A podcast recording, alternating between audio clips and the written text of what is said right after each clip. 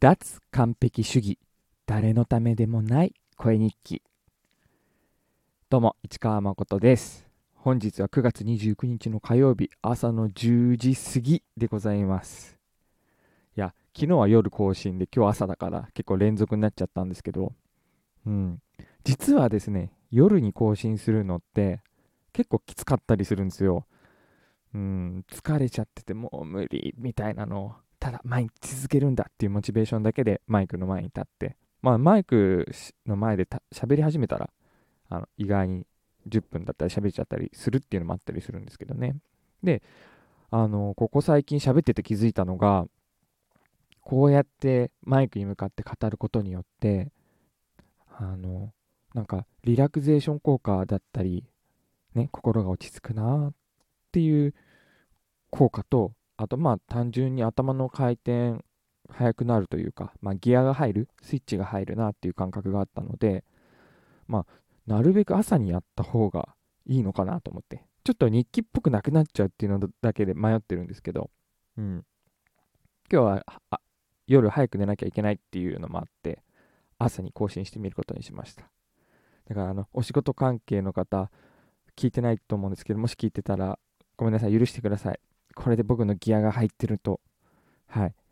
これで僕の仕事の質が上がってるということでお許しください。今日はですね、コーヒーのお話をしたいと思います。今、あのー、こう、マックの、マクドナルドのコーヒーを飲んだんですよ。っていうのが、日曜日だったかな？えっ、ー、と、うちの妻がマクドナルドのコーヒーを買ってきてくれて、なんていうサイズなんだろう。M? かな。そんなバカでかいやつじゃないんですけど、それが、あの、飲め、飲みきれなくて、1回で。っていうのが、あの、まあ、マックのコーヒーってカフェイン強くないですかねどうですかねあの、それは僕の体質のせいなのか、みんなも思ってるとこなのか、ちょっと知りたいので、あの、よかったらコメントで、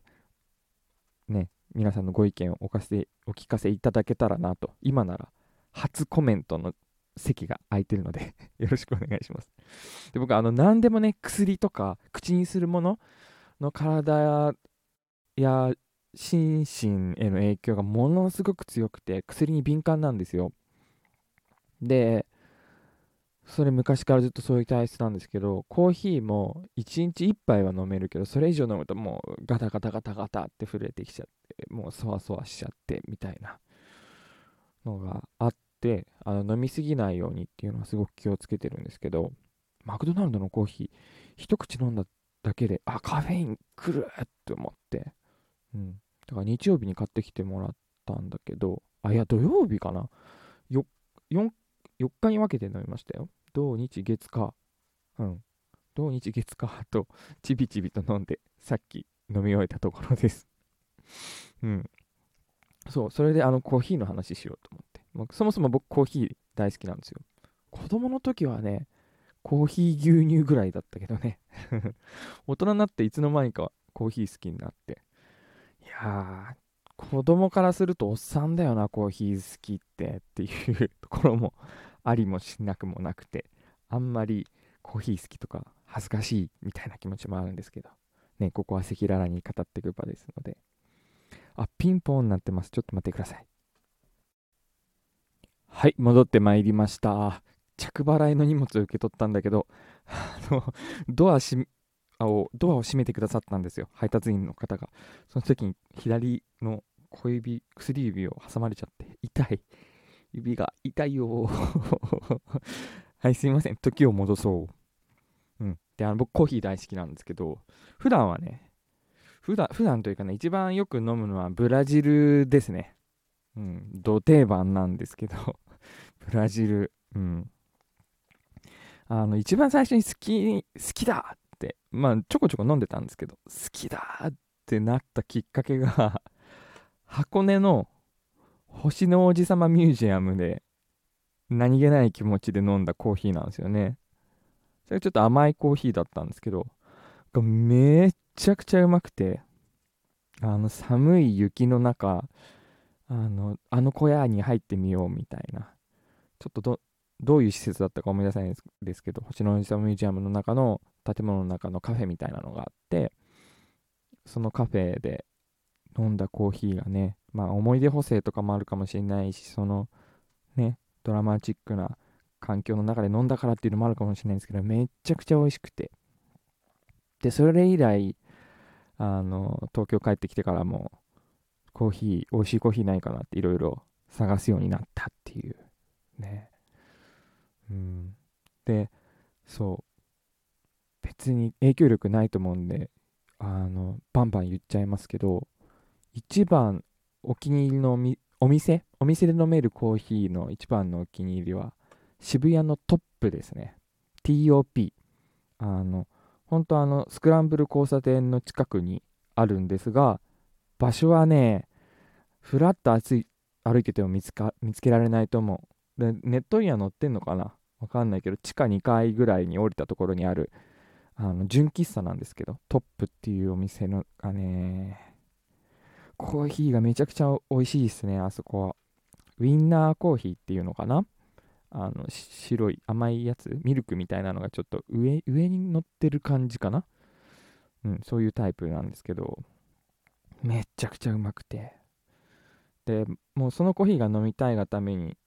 ちょっとお茶しようよっていう時はああじゃあ渋谷のトップにしようって言ってた時期もあるぐらいで。うんなんかお仕事の打ち合わせとかでは使ったことはないんですけどね。友達とは何回か行ってましたね。でもうそのコーヒーもういつも飲みたいと思って あのお店の人にあのコーヒー豆何使ってるんですかって聞いたんですよね。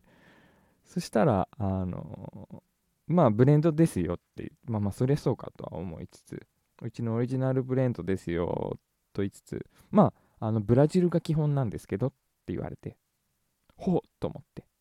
それからもうほんとずっとブラジルを買ってるっていう感じですね。で、そのトップはですね、あの、今年やってたかどうか、いけなかったのでやってたかどうかわかんないですけど、夏には、あの、アイスコーヒーのボトルおもお持ち帰りボトル、本当にペットボトル2リットル、1.5リットルかなの、お土産にできるボトルがあって、それ結構高い。まあ、そりゃ、そりゃそうかっていう感じもする。1000円とかしたかなって感じなんですけど、まあ、出来上がってるからいいかみたいな。800円ぐらいだったかな。うん。それをねあの家族とかにも飲んでほしくて見てほしくて何回かお土産に買ったりしたこともあったけど贅沢したいなっていう時に。うん。そんなの、うん、星の王子様ミュージアム渋谷のトップとまあ今2つ美味しいかったお店を紹介したんですけど、うん、あと贅沢系で言うとダルマイヤーですね。あのドイツのコーヒーです。うん、ドイツでコーヒーってイメージない方もいらっしゃるかもしれないですけど、まあ、ダルマイヤっていうのはあの豆自体はエチオピアのアラビカ種とコロンビアとかのブレンドをドイツがやの工場でやってるみたいなドイツの老舗のメーカーで、まあ、相当な老舗メーカーでどれぐらい歴史あるんだろう何百年ってあるのかな多分。うん。えー、っとね、全然別方向の角度から言ってみると、幼女戦記っていうアニメご存知ですか？僕アニメ全然見ないんですけど、なんかね、勧められて幼女戦記っていうのを見たらめドハマりしたことあって、めちゃめちゃ面白かったんですけど、それがまあなんか戦争の物語なんですけど、うん、1900年代あ、第一次世界大戦中みたいな時代背景。第一次世界大戦風時代背景でドイツ風の国が舞台になってるみたいな物語なんですけどその中であの大活躍した兵士があの偉い国のものすごい偉い人のところに呼ばれてあの褒美をやろうって言ってあの帝国御用達のコーヒーだ。簡単には飲めないものだぞっ言って出したのがダルマイヤのコーヒーだったんですよね。あのダルマイヤってはっきり言ってて。うん。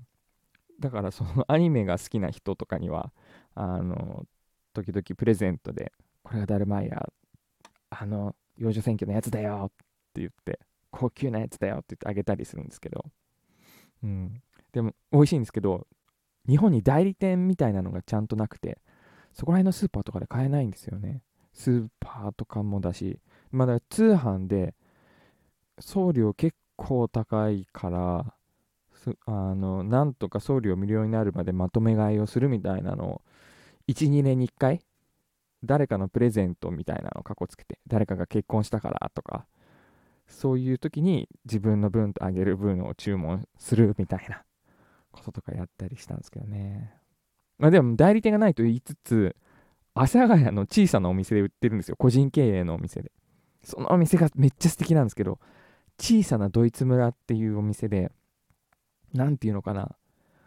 あのジブリの耳を澄ませばの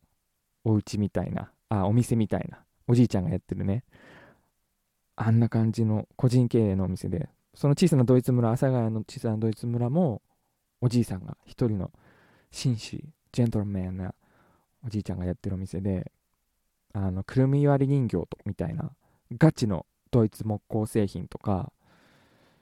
うん、そうドイツのおもちゃとかあとはまあコーヒーと紅茶。これ全部ドイツのやつに力入れて売ってて。でコーヒーと紅茶の愛がすごくてすごいねいろいろ教えてくれるんですけど。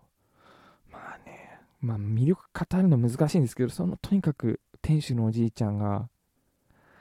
ゆっくりした口調で喋ってすごい丁寧な言葉遣いで喋って。でお客さんと、まあ、初めて行った時もそうなんですけどお客さんにもドイツにもそして自分の取り扱ってる商品やコーヒー紅茶とかに対してものすごく愛が深い方で。うん。いやいいないいなコーヒー好きになれてよかったなって思ったりしましたね。あの中央線が簡単に使えるって人はその阿佐ヶ谷の小さなドイツ村ぜひ行ってみてください。コーヒーが好きじゃなくても一曲一回阿佐ヶ谷行きがあったらね覗いてみたらきっといい思い出になるかなと思います。ありゃ12分経ってしまった。まあいっかこのままアップします。うん。次からは10分過ぎないようになるべく気をつけたいと思います。それじゃまた。